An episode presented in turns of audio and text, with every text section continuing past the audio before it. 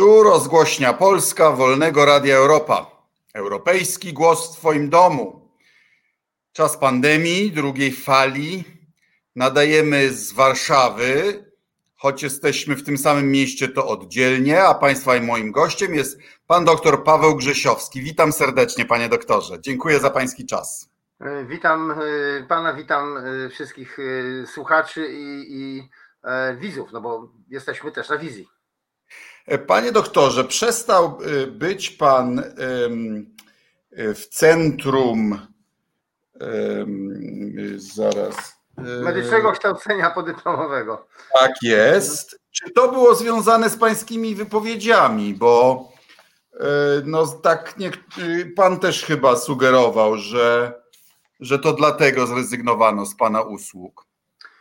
No, nie chcę tej sprawy jakoś bardzo mocno roz, rozdmuchiwać, ale rzeczywiście e, byłem e, w zespole, który w Szkole Zdrowia Publicznego zajmował się głównie edukacją e, kadr lekarskich i, i badaniami naukowymi. No i tak się złożyło, że corocznie jest ta umowa odnawiana i, i, tak się złożyło, że, że czas teraz przedłużenia przypadł na moją dużą aktywność nieakademicką, tylko właściwie taką głównie E, społeczną na, na, na moje wypowiedzi. No i myślę, że to był y, ważny argument przy, przy, przy odmowie mm, dalszej współpracy, dlatego że nie było do mnie zastrzeżeń żadnych, jeżeli chodzi o moją pracę dydaktyczną czy, czy, czy y, naukową. Także no taka jest, myślę, też y, trochę e, w tej chwili aura wokół, prawda, że osoby, które krytykują działania rządu, czy, czy też uważają, że one są nieskuteczne, no są y, jakoś tak mniej mile widziane. Mają kłopoty. A jest pan e, po pierwsze pediatrą, ale e, immunologiem oraz nauczycielem akademickim.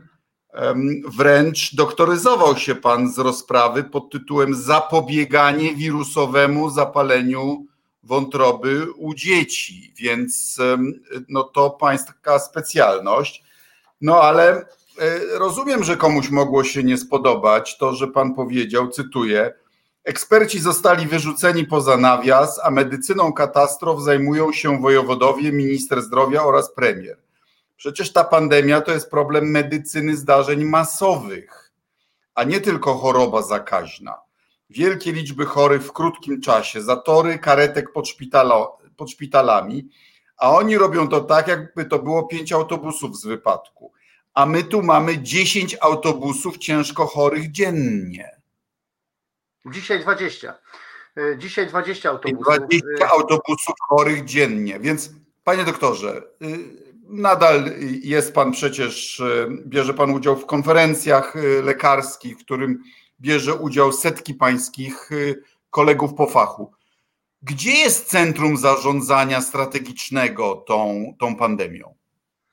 Nie ma. Jest w chmurze między y, wojewodami, y, premierem, a być może jeszcze jakimiś instytucjami innymi. Natomiast nie ma, moim zdaniem, jakiegoś jednego punktu dowodzenia, w którym znajdowaliby się ludzie, którzy mają y, bardzo y, wysoką wiedzę o tym, co się dzieje, a jednocześnie wiedzą, co ma być y, zrobione. Czyli mają na przykład, nie wiem, trzy różne warianty postępowania na 5 tysięcy przypadków dziennie, na 15 tysięcy przypadków dziennie i na 50 tysięcy przypadków dziennie. Tak, to powinniśmy mieć przygotowane takie scenariusze już od wiosny.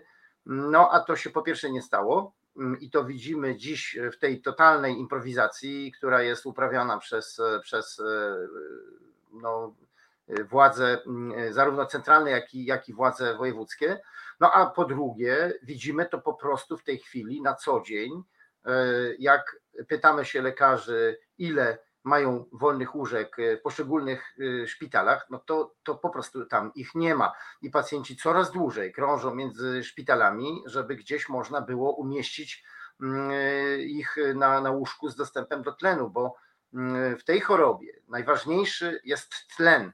E, mało osób rozumie, e, co to znaczy. Niby tlenu w powietrzu mamy dwadzieścia kilka procent, e, ale to jest za mało żeby wyrównać sytuację, gdy ktoś ma uszkodzone płuca. Potrzebujemy wtedy mieszaniny zawierającej 70, a nawet 90% tlenu i tego się nie da mm,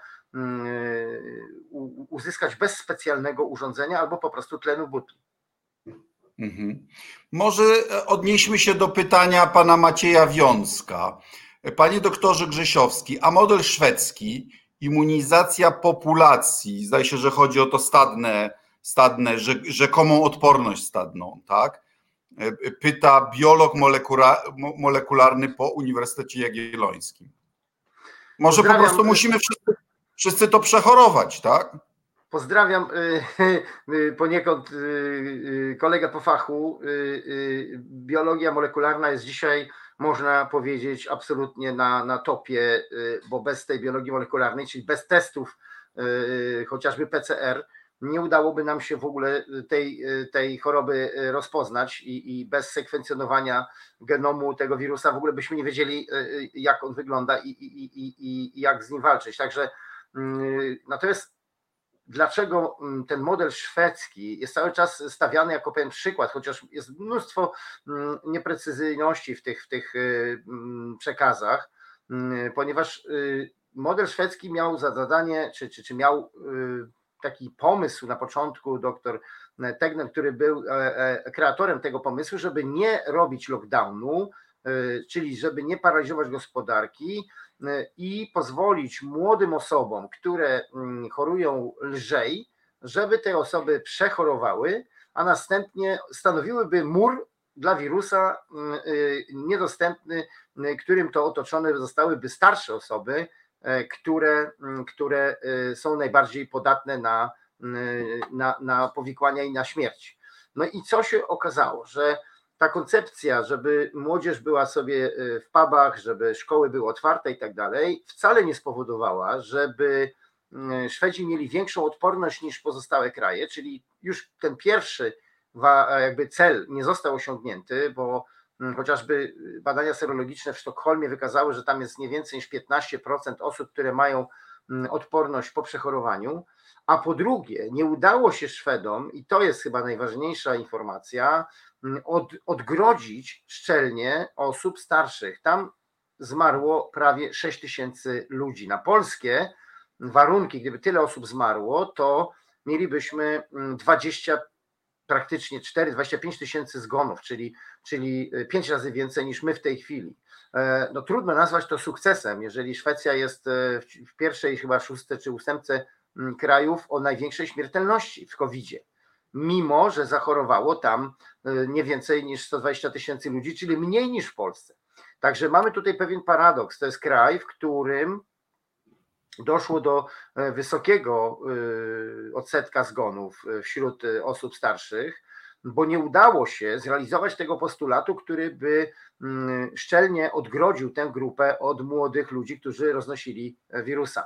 I jest jeszcze drugi słaby punkt tej strategii. Otóż okazuje się, że coś takiego jak odporność stadna e, w przypadku e, choroby zakaźnej, a nie szczepienia, de facto nie istnieje, dlatego że osoba, która jest ozdrowieńcem, niestety może nadal zarażać, mimo że już jest e, ozdrowieńcem. Czyli może tak być, że osoba, która wyzdrowieje, przenosi wirusa.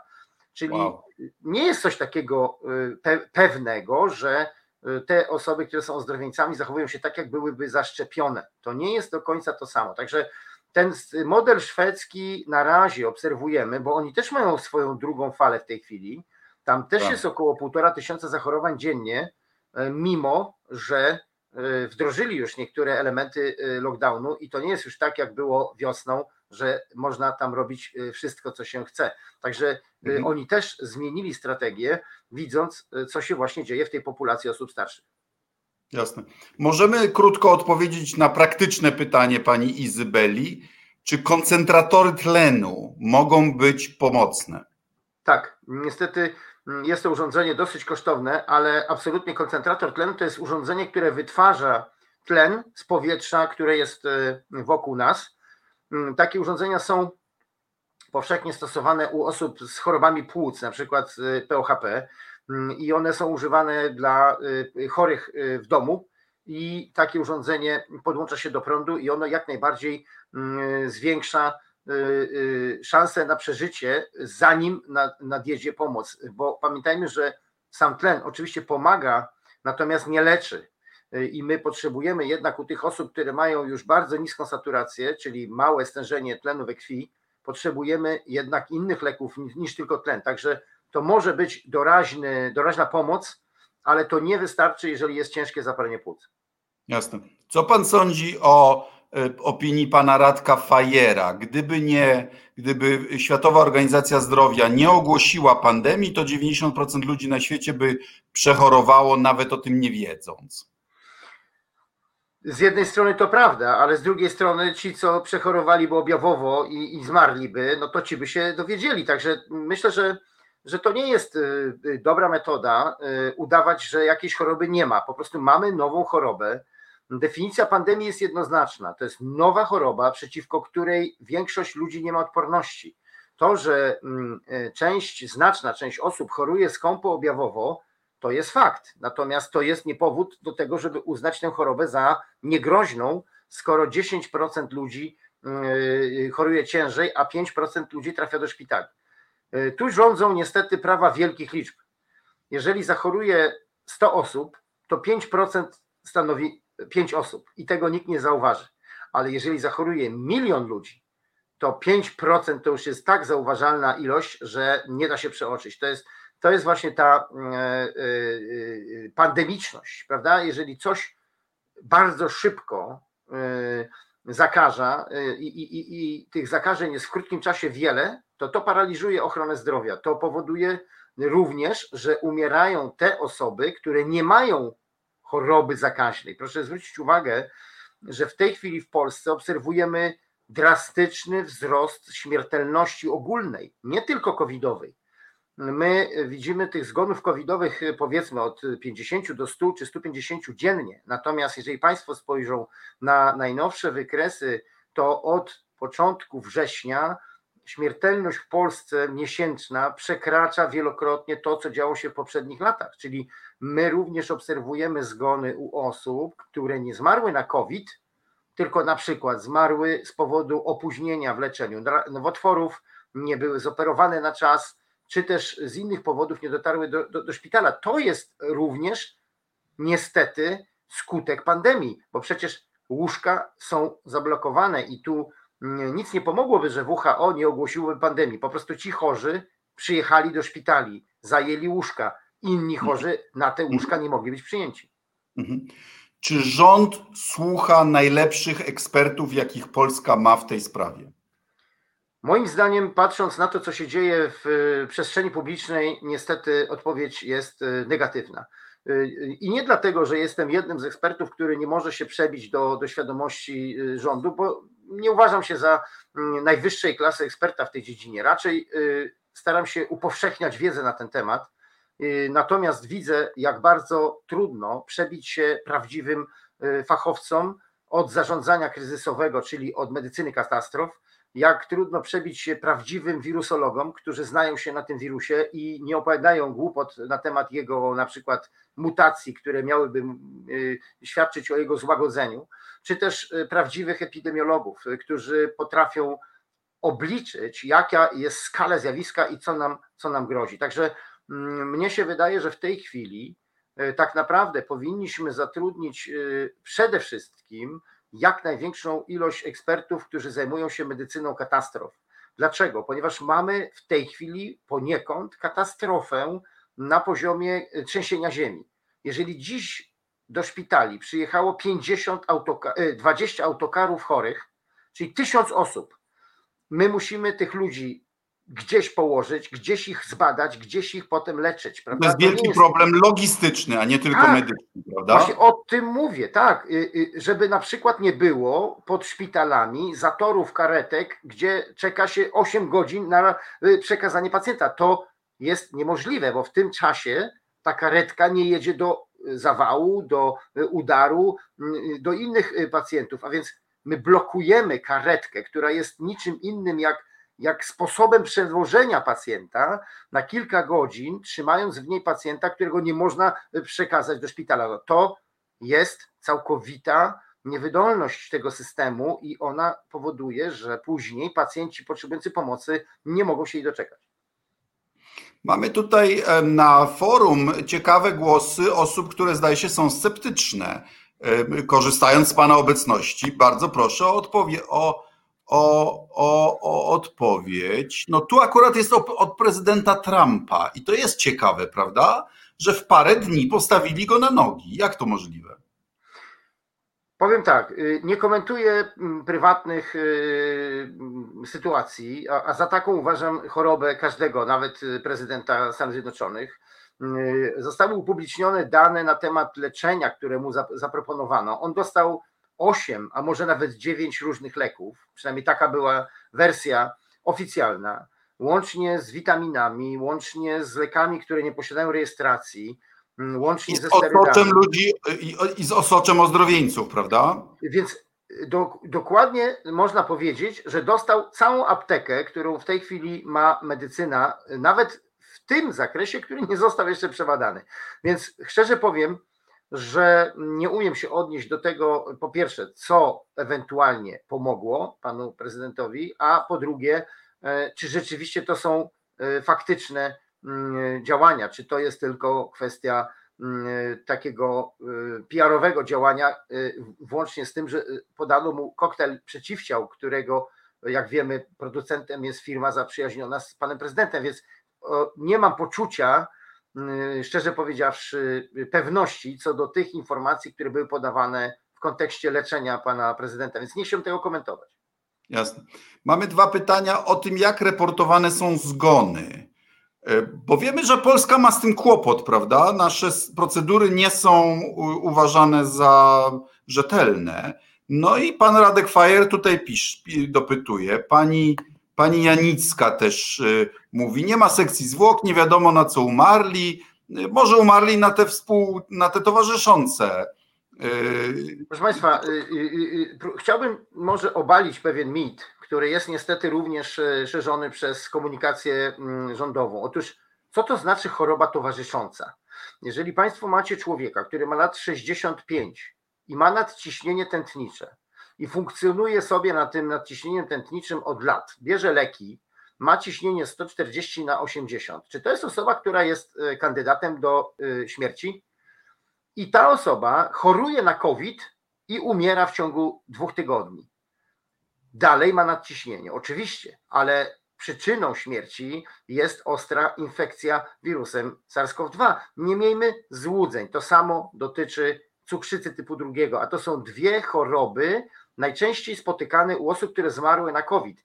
W jakim zakresie cukrzyca typu drugiego stanowi ostrą chorobę śmiertelną? Tylko w zakresie hiperglikemii albo hipoglikemii, która jest rzadkością. Jest to choroba, którą się leczy tabletkami, dietą, i można z nią żyć 50 lat. A więc dlaczego umiera cukrzyk lat 70, który dotychczas świetnie funkcjonował na lekach, skoro zachorował na COVID? Nie potrzebujemy sekcji zwłok, żeby stwierdzić, na co ktoś umarł, dlatego że wystarczy tomografia komputerowa płuc, która jeśli pokazuje, że płuc nie ma, to człowiek po prostu umiera z powodu niewydolności oddechowej. I naprawdę proszę mi wierzyć, że tego rodzaju argumenty są bardzo nie fair bo można zapytać, czy Państwo uważacie, że żeby ocenić, że ktoś zmarł w wypadku samochodowym, to trzeba mieć sekcję zwłok? Czy wystarczy wydobyć zwłoki z samochodu? A jeżeli te zwłoki wcześniej były człowiekiem, który chorował na cukrzycę, to czy Państwo powiedzą, że on umarł na wypadek samochodowy powikłany cukrzycą? No, ale pani, pani Janicka nie daje za, za wygraną, proszę bardzo. Światowa Organizacja Handlu zabroniła sekcji zwłok i okazało się, że nie zmarli na COVID. Co pan powie tym, którzy mówią, że to jest koronościema? Że powinni odwiedzić najbliższy szpital, e, w którym są pacjenci z COVID-em i e, stracą złudzenia, a jeżeli nie chcą, bo się boją, to żeby porozmawiali z kimś, kto tę chorobę przeszedł e, i chorował na tyle ciężko, że mm, wylądował na przykład na oddziale intensywnej terapii. Wtedy stracą złudzenia. Myślę, że wiele osób kreuje swoją wiedzę na podstawie właśnie takich newsów, że WHO zabroniła sekcji. Dlaczego mówiono o tym, żeby nie robić sekcji zwłok w okresie największego natężenia. Pamiętajmy, że Bergamo to jest region, który został dotknięty jedną z najbardziej, z najwyższych fal tej epidemii. W pewnym okresie umierało tam dziennie kilkaset osób. To oznacza, że gdyby teraz próbowano robić im sekcje, to po pierwsze y, angażowano by mnóstwo zespołów do tego, żeby te sekcje robić. Po drugie, byłaby, byłoby ryzyko rozsiewu tego wirusa. My w wielu chorobach zakaźnych unikamy sekcji, żeby nie doprowadzić do y, zagrożenia chociażby pracowników zakładów medycyny sądowej. Także y, to nie jest unik i udawanie, prawda, że, że my tutaj przymykamy oko na jakieś lewe dokumenty stwierdzające zgon. Jeśli ktoś w czasie około 7 dni przed zgonem miał dodatni test w kierunku COVID, to przyczyną zgonu jest COVID. Nie miejmy złudzeń, to samo dotyczy y, wirusa HIV, to samo dotyczy meningokoków czy gronkowca. Naprawdę, proszę mi wierzyć, jeżeli człowieka zabija sepsa gronkowcowa, a ten człowiek ma cukrzycę, to w dokumentacji wpisujemy jako przyczynę zgonu sepsa gronkowcowa, a jako choroba towarzysząca jest cukrzyca. Z przerażeniem odkrywam, że mamy w tej chwili zjawisko ludzi, którzy po prostu nie wierzą i nie, nie docierają do nich argumenty. No niestety może trzeba tak jak e, e, prezydent Zielonej Góry, po prostu samemu zachorować, żeby, żeby zmienić zdanie, prawda? Ale co pan powie na to, że Agencja Wywiadu naszego kraju miała pierwsze informacje o, o tym wirusie już w styczniu, Mhm. W lutym, najpóźniej w marcu już wiadomo było, że to będzie coś na, na kształt SARS. No i, ja, będąc laikiem, y, sądziłem, że będziemy mieli trzy fale, no tak jak z Hiszpanką, prawda? Czy te dziewięć miesięcy od stycznia można było lepiej wykorzystać na przygotowanie się do tej y, y, znacznie cięższej dla Polski, dla nas drugiej fali?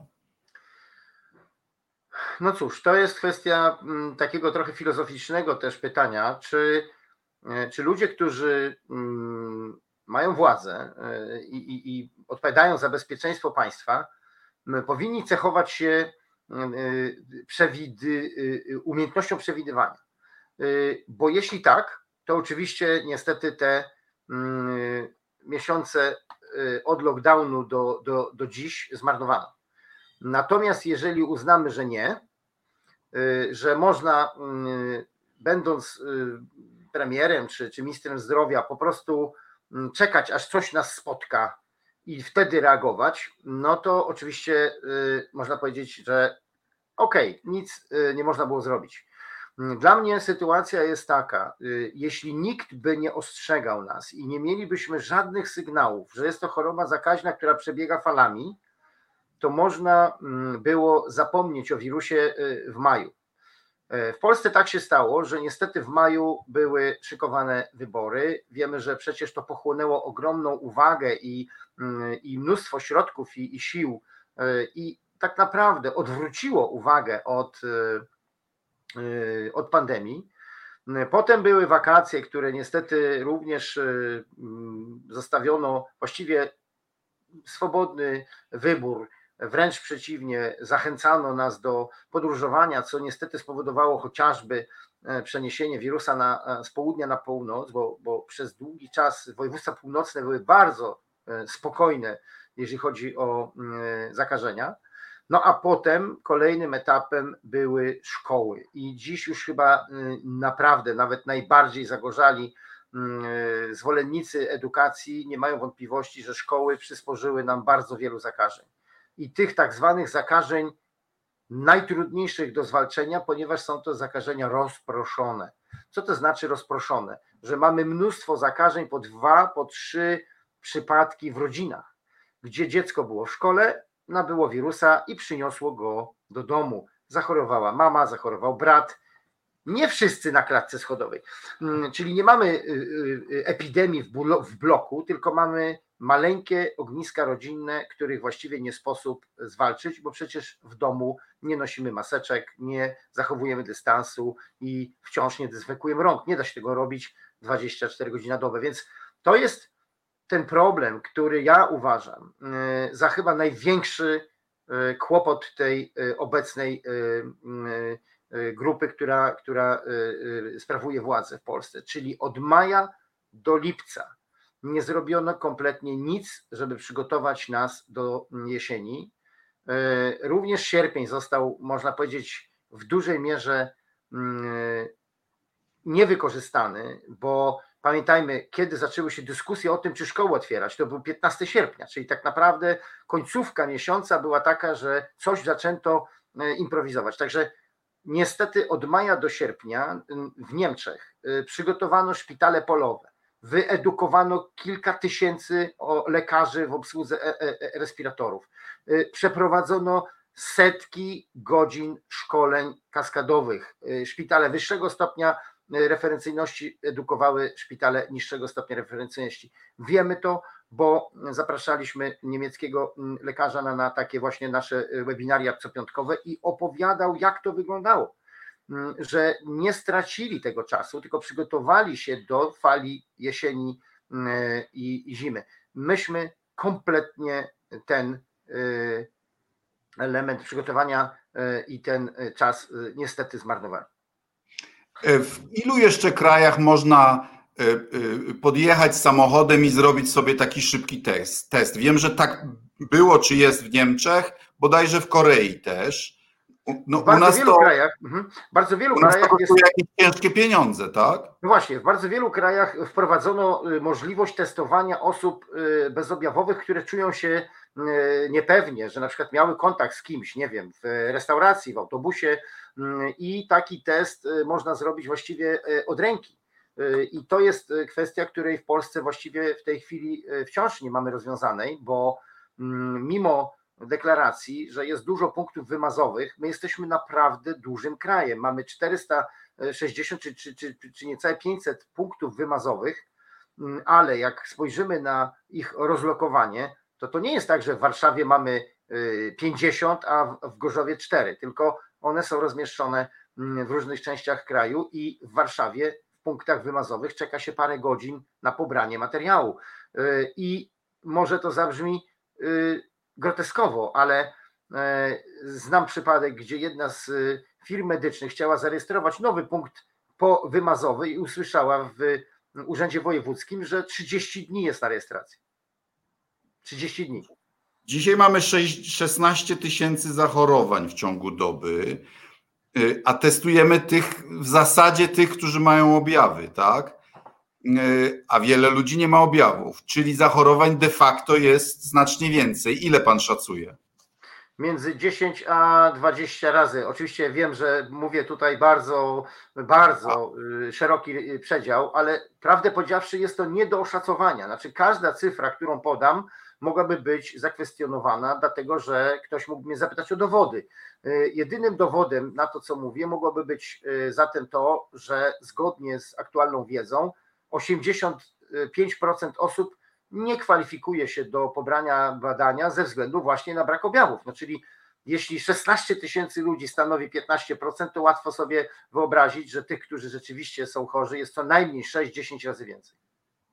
A co pan sądzi o tych różnych teoriach, dlaczego wirus się rozprzestrzenia i zabija tak nierówno? Po pierwszej fali, w której kraje Europy Wschodniej, w tym na przykład wschodnie Niemcy w porównaniu do zachodnich Niemiec, przeszły to stosunkowo łagodnie. Była teoria, że to szczepionki na gruźlicę, które u nas były utrzymane znacznie dłużej, parę dekad dłużej w świecie komunistycznym, że może one dały jakąś większą odporność. No ale w drugiej fali y, to my jesteśmy nowymi Włochami Europy, tak? To ta teoria jakoś upada chyba, prawda?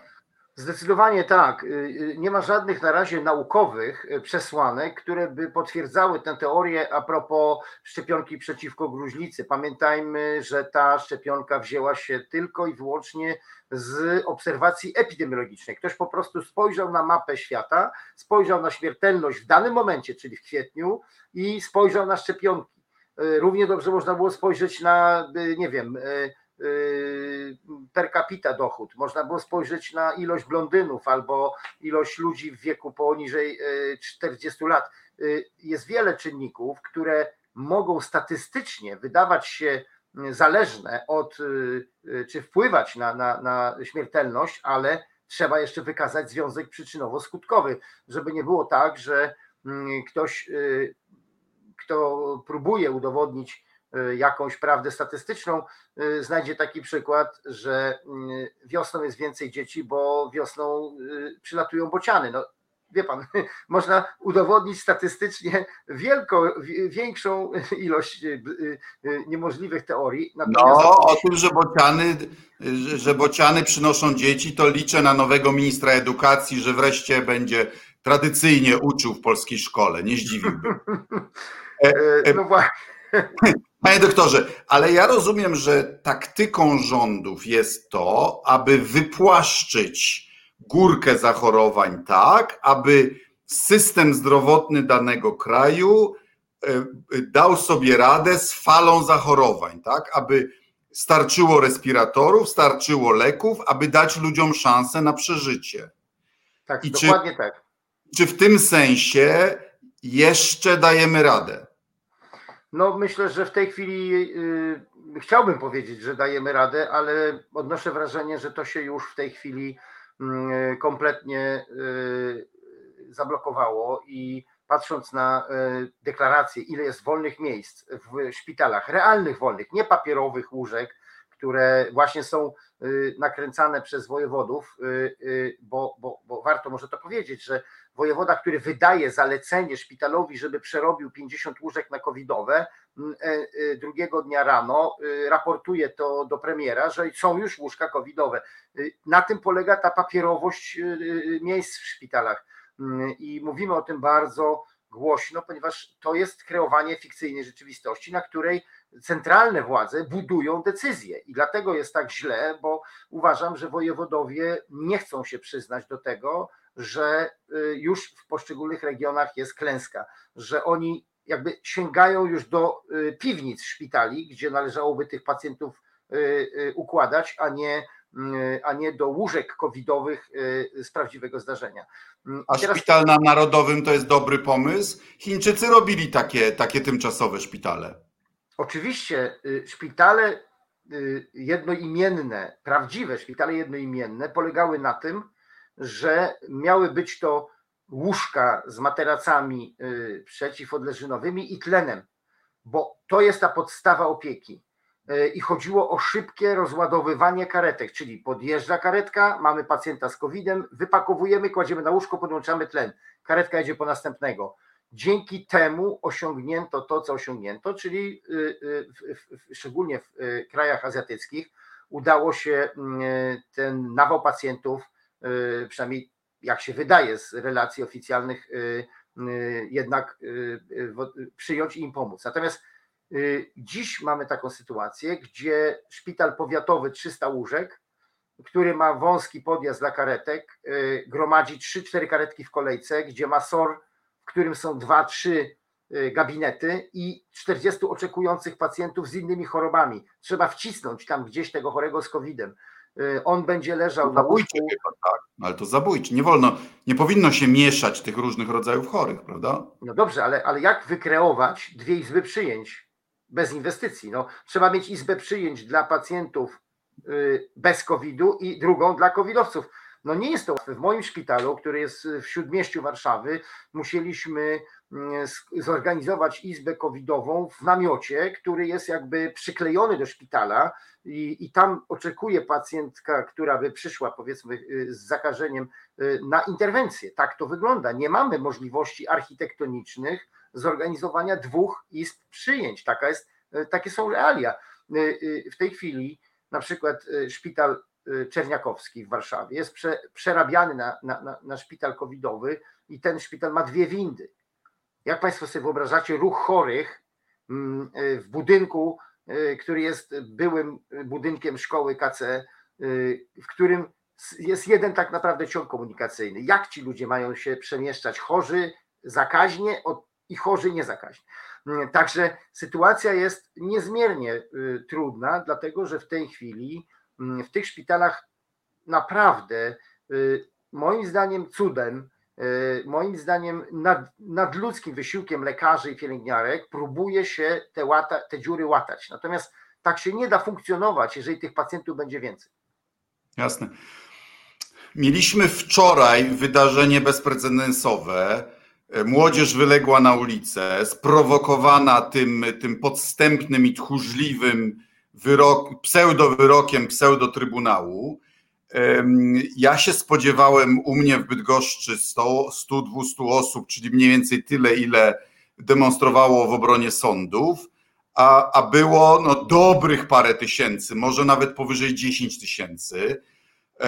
No, nosili maseczki, ale okrzyki też były.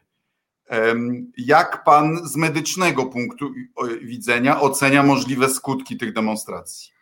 No nie ukrywam, że bardzo się obawiam że to będzie y, nowy zastrzyk y, zakażeń, w sensie nowy zastrzyk dla wirusa, okoliczności sprzyjających do zakażenia, dlatego że wiemy to, że y, tłum i krzyk to są bardzo mm, emisyjne miejsca, gdzie wirus wystarczy, że będzie jedna osoba chora i mm, cała reszta mm, osób w najbliższym otoczeniu może, może zaaspirować do płuc i do, do błąd śluzowych tego wirusa. Także ja niestety obawiam się, e, a szczególnie tego się obawiam w dużych miastach, gdzie mamy i tak dużo zakażeń, prawda? Dzisiaj w Warszawie mamy ponad 3,5 tysiąca nowych chorych, czyli y, to jest oficjalna informacja, czyli nieoficjalnie mamy ich 35 tysięcy, tak? Y, czyli to nie jest tak, że to już jest y, jeden na tysiąc, prawda? Nawet gdybyśmy przyjęli, że cała Warszawa no, ma około miliona 500, miliona 700 mieszkańców, to naprawdę 35 tysięcy dziennie chorych, to to już jest spora grupa. A teraz, jeżeli to policzymy przez 5 dni, bo tyle mniej więcej zarażamy, to mamy 150 tysięcy ludzi na ulicach chorych zakaźnie. I to już jest poważna grupa, która może mm, przenosić wirusa. Więc jeżeli tak spojrzymy na e, te demonstracje, które zresztą z całego serca popieram w sensie ideologicznym, bo uważam, że wyrządzono y, nam, Polakom, ogromną krzywdę, y, niezależnie od y, meritum. To jest drugi raz w tej pandemii, gdzie przekierowuje się uwagę społeczeństwa z najważniejszego tematu, którym jest w tej chwili walka z wirusem, na inny temat. Pierwsze to były wybory, a drugi to są właśnie w tej chwili te nieszczęsne decyzje Trybunału. A więc widzimy po, po, powtórną sytuację, gdy angażuje się ludzkie siły, środki. Proszę zobaczyć, ile policji tam jest. Za chwilę będzie pewnie tam wojsko. To jest coś absurdalnego, żeby ci ludzie teraz stali tam i, mm, i pilnowali porządku, kiedy mogliby wspomóc walkę z wirusem. Jest pan immunologiem, ale jest pan też pediatrą, dlatego tak. zapytam pana o, o, o, głębiej o tą sprawę. Pani wiceminister dzisiaj powiedziała, że nie ma problemu e, dzieciom e, e, z letalnymi wadami, no, takimi przedporodowymi, będzie udzielana pomoc psychologiczna. Co pan na to? Proszę Państwa, jeżeli chodzi o sprawę medyczną y, i wady wrodzone, które są wadami y, określane jako wady letalne lub wady, które doprowadzają w ciągu pierwszych e, dni czy tygodni życia do śmierci, mm, to są tego rodzaju wady, y, które my możemy dziś niezmiernie precyzyjnie określić. To nie jest kwestia wątpliwości, czy, czy mózg pracuje, czy nie, po prostu go nie ma. Y, to są wady, które polegają na tym, że człowiek. No, panie doktorze, jak się udziela e, porady psychologicznej embrionowi, dziecku, jak go zwał, tak go zwał, który nie ma mózgu? Nie wiem, no trzeba spytać autora tego. Skąd oni takich idiotów biorą do rządu? Ja myślę, że przede wszystkim mm, właśnie stopień niewiedzy Y, na temat y, y, medycyny prenatalnej i genetyki prenatalnej jest tak ogromny i, i, i to zaślepienie frazesami, które są powtarzane, że mówimy o jakimś, nie wiem, domniemanym cierpieniu płodu, który jakoby ma już zmysły wytworzone. Wczoraj słyszałem, że płód się dusi w czasie aborcji. No to są tak piramidalne głupoty z punktu widzenia medycznego, Y, że y, no, nawet nie ma płaszczyzny y, wspólnej rozmowy. No to jest mniej więcej taka sytuacja jak antyszczepionkowiec, który mówi, że w szczepionkach są chipy, które nam się wszczepia po to, żeby potem sterować nami w supermarketach. To jest mniej więcej tego rodzaju absurdalne myślenie. My dziś możemy naprawdę bardzo precyzyjnie określić, który płód ma szansę na dalszy rozwój, a który płód ma wielką szansę obumrzeć w ciele matki i spowodować dla niej zagrożenie życia, bo obumarty płód zawsze jest zagrożeniem dla matki, zagrożeniem zakażeniem, zagrożeniem krwawieniem i zagrożeniem również psychicznym, bo mm, nic dla matki nie jest chyba większym y, bólem i cierpieniem niż y, noszenie martwego dziecka. A więc y,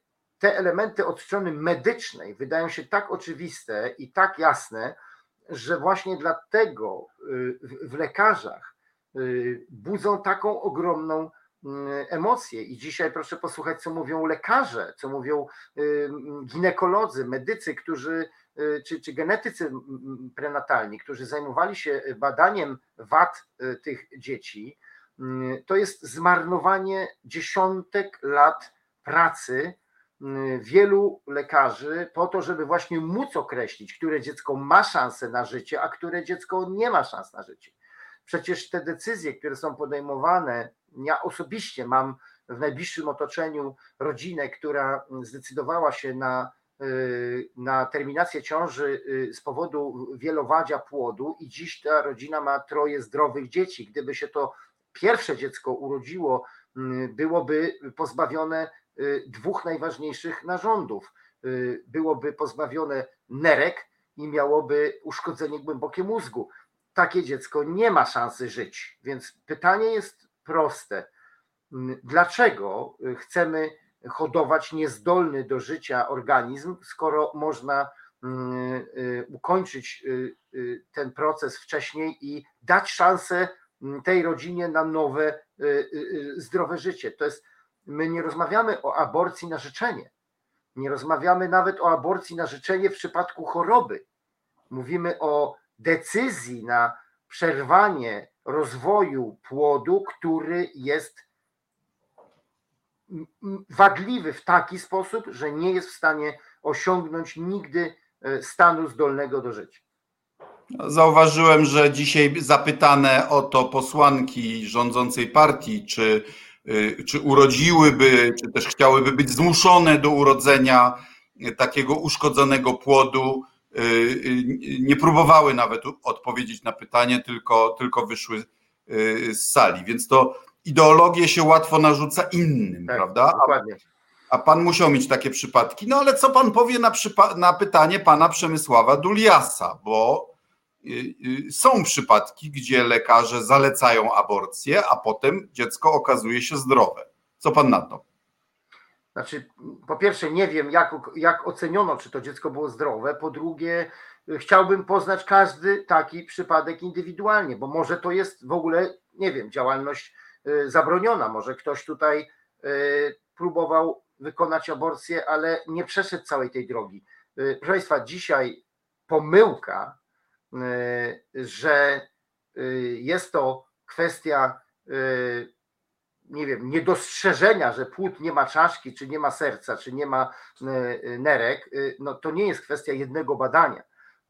To nie jest też kwestia tylko USG, to jest kwestia badań genetycznych, to jest kwestia oceny rozwoju tego płodu w określonym czasie, więc tu oczywiście zawsze pewnie są możliwe pomyłki i działania niezgodne z prawem, ale czy to oznacza, że mamy Y, zabronić, zlikwidować całą dziedzinę medycyny prenatalnej, bo tak to naprawdę będzie. Jeżeli kobieta ma kończyć ciążę niezależnie od stanu płodu, to czy będzie sens dalej badać te płody, skoro i tak y, trzeba je urodzić? Więc rozumiecie Państwo, to spowoduje naturalne odejście od y, badań prenatalnych. Oczywiście mam nadzieję, że nie spowoduje to takich decyzji wśród matek, które przecież wiemy, że część wad da się w ciąży naprawić i te badania prenatalne są niezmiernie potrzebne, ale, ale być może część kobiet podejmie taką decyzję, że skoro i tak muszę urodzić dziecko, to po co mam wiedzieć, że one jest uszkodzone, prawda? To jest moim zdaniem naturalny y, odruch obronny. Jeśli będzie szczepionka, zaszczepi się pan? Czy tak jak pan prezydent powie, pan nie, bo nie? Proszę Państwa, y, ja jestem akurat złym y, przykładem, ponieważ szczepię siebie, swoją rodzinę, szczepiłem swoją żonę w ciąży kiedy była świńska grypa, szczepionką sprowadzoną z, z Węgier, bo w Polsce, jak Państwo pamiętacie, nie było. Ja jestem złym przykładem, bo ja uważam, że szczepienia ratują ludziom życie. Robię to od 30 lat i widzę. Zaczynałem szczepienia tak jak Pan, jak Pan przywołał moją pracę doktorską, to, to muszę powiedzieć, że z pewnym wzruszeniem sobie przypomniałem, jak to się zaczynało. Ja byłem młodym lekarzem, który przyszedł do szpitala dziecięcego i zobaczyłem, jak wiele dzieci choruje na żółtaczkę zakaźną, bo y, jeszcze wtedy były tragiczne warunki sterylizacji i zakażaliśmy te dzieci po prostu w czasie leczenia. Y, I myśmy wtedy y, szmuglowali szczepionkę z Belgii, jeżdżąc prywatnymi samochodami z lodem, bo nie było lodówek elektrycznych, to były lata koniec lat 80. i tak zaczynaliśmy mm, szczepić w Polsce przeciwko żółtaczce. Potem e, jedna z hurtowni, e, zresztą państwowych, zlitowała się nad nami i zaczęła sprowadzać szczepionkę, ale też nielegalnie. Pamiętam jak dziś jeździliśmy do Łodzi, do Centrum Zdrowia Matki Polki, która była punktem przerzutowym dla szczepionki, którą dawaliśmy dzieciom, żeby nie chorowały na żółtaczkę. Ile Y, istnień ludzkich uratowaliśmy dzięki temu, ile przeszczepów nerki można było robić tym dzieciom, y, bo nie chorowały na żółtaczkę, to, y, to, to są, Państwa, my nie mówimy o szczepieniach, które są na co dzień dla wszystkich dostępne. Ja mówię też o szczepieniach, które ratują życie na przykład osobom po przeszczepie szpiku, po utracie śledziony, jak również, nie wiem, ludziom, którzy jadą do, na misję do Afryki i szczepią się na żółtą febrę to są szczepienia, to wszystko są szczepienia. Także odpowiedź moja jest prosta. Jeżeli szczepionka przeciwko COVID będzie skuteczna i bezpieczna, to nie tylko ja ją będę mm, chciał przyjąć, ale y, zaproponuję ją całej mojej rodzinie i najbliższym. Panie doktorze, mamy tutaj zero-jedynkowe rozstrzygnięcie. Mamy y, y, sceptyka co do szczepień, który zarzuca panu podanie nieprawdziwej informacji. Co pan na to? Widzi pan? Jacek, pan Jacek Kas, człowieku, co ty gadasz, osób w ciąży nie wolno szczepić, każdy lekarz ci to debilu powie. Hmm, miło mi, że pan ocenił mój iloraz inteligencji. Y, y, szczerze powiem tak, y, no panie Jacku, jeżeli to pan, a nie jakiś troll, proszę otworzyć jakikolwiek oficjalny portal Światowej Organizacji Zdrowia, czy CDC, e, czy nawet polskiego PZH i przeczytać sobie, jakie szczepienia zalecane są w ciąży. W ciąży zalecane są szczepienia przeciwko krztuścowi, po to, żeby e, dziecko, które się urodzi, miało już odporność.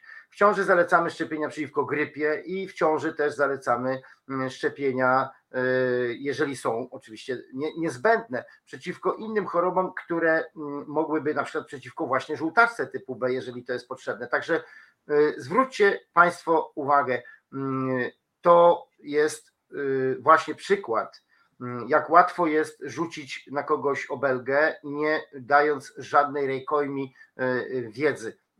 Ja mogę przywołać Państwu dokumenty medyczne, naukowe, Y, y, które mówią o zalecanych szczepieniach y, u kobiet w ciąży, ale według pana Jacka jestem debilem, więc no cóż, myślę, że się rozstaniemy w takich nastrojach, że on będzie uważał mnie za debila, a ja będę mówił swoje, ponieważ. Ale jak zachoruje, to przyjdzie, to przyjdzie do pana.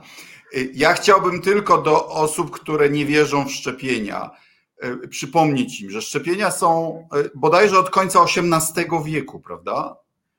No tak, pierwsza szczepionka przeciwko mm, ospie prawdziwej to jest y, doktor Jenner 1794 rok.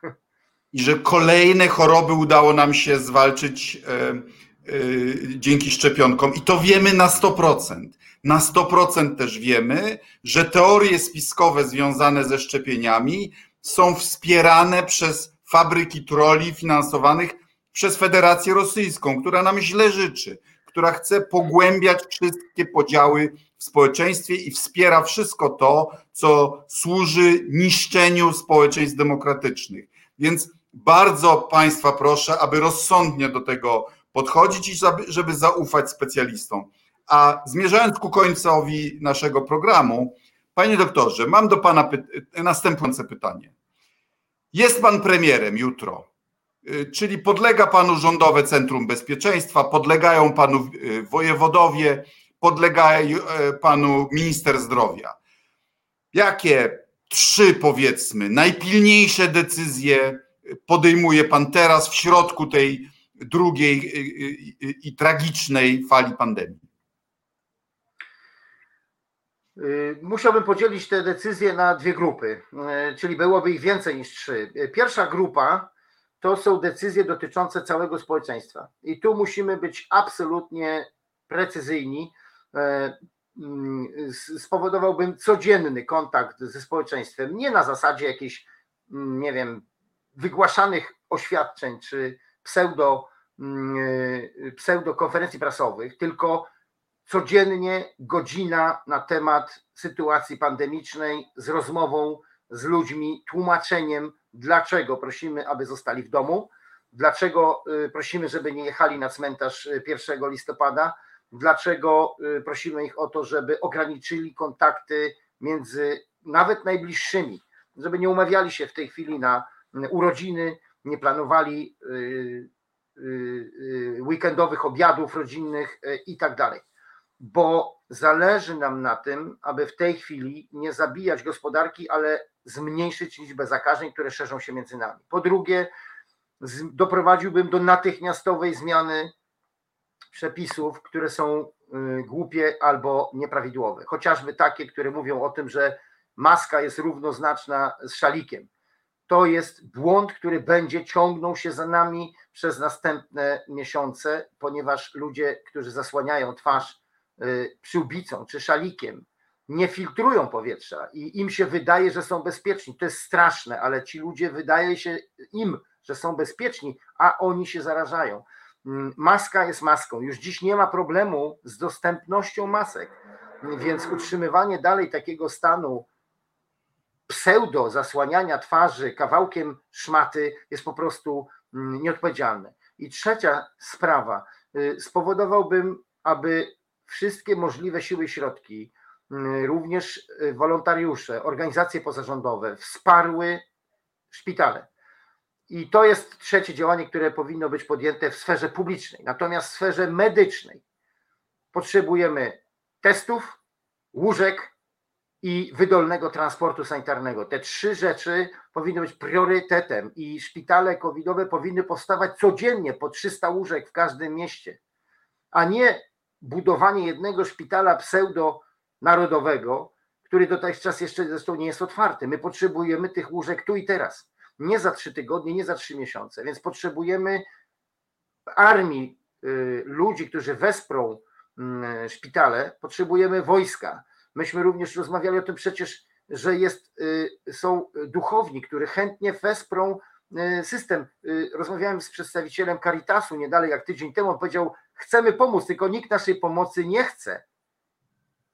Więc my potrzebujemy wszelkich możliwych rąk do pomocy w obszarze medycznym, po to, żeby ludziom na czas udzielać pomocy.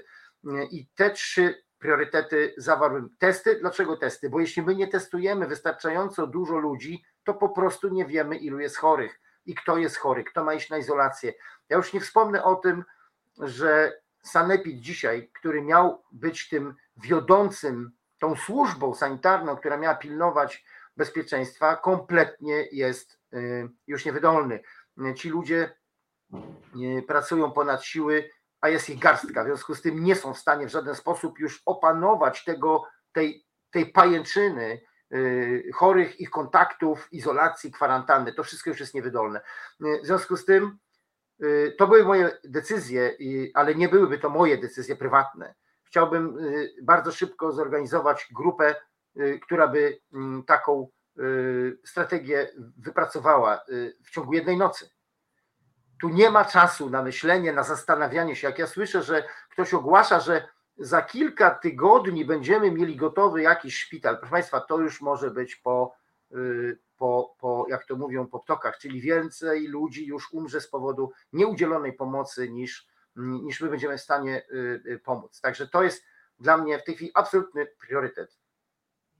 Dziękuję panie doktorze. Wiem, że słuchają nas sympatycy, a nawet funkcjonariusze partii rządzącej, więc mam nadzieję, że przekażą decydentom te pańskie rady. Ja mam też taką refleksję, że jako społeczeństwo e, z tej pandemii e, powinniśmy wyciągnąć też e, wnioski dotyczące nie tylko medycyny, ale szerzej tego, które zawody, które funkcje w społeczeństwie są naprawdę niezbędne. Przecież dzisiaj naszymi bohaterami są lekarze, są salowe, są pielęgniarki, są technicy, są kurierzy, są ci ratownicy medyczni, są kierowcy medyczni i tak dalej. I e, ten system e, e, godnego wynagradzania ludzi musi zacząć odzwierciedlać to, co jest naprawdę niezbędne. E, I mam nadzieję, że, że będziemy potrafili z tego wyciągnąć wnioski. Mam nadzieję, że tak jak kraje azjatyckie, do następnych pandemii, które przecież też będą, prawda? One się zdarzają raz na 10 lat średnio. Po prostu się już lepiej e, przygotujemy, no ale, ale teraz jesteśmy w, e, w ogniu kryzysu, który nie wydaje się być dla rządu priorytetem. Dla rządu priorytetem jest prowokowanie młodych ludzi do wychodzenia na ulicę, czy Y, zamykanie biznesu eksportowego hodowcom bydła na przykład. Nie rozumiem tego, no ale może Pan Bóg nam, nas karze taką, taką władzą za nasze grzechy. Panie doktorze, serdecznie dziękuję za udział. Państwa proszę o, o dzielenie się tą rozmową na swoich mediach społecznościowych podawanie dalej. Zapraszam na następny odcinek. To była y, rozgłośnia Polska, Wolnego Radia Europa, Europejski Głos w Twoim domu. Dziękuję bardzo. Dziękuję Bądźcie bardzo. zdrowi. Dobranoc.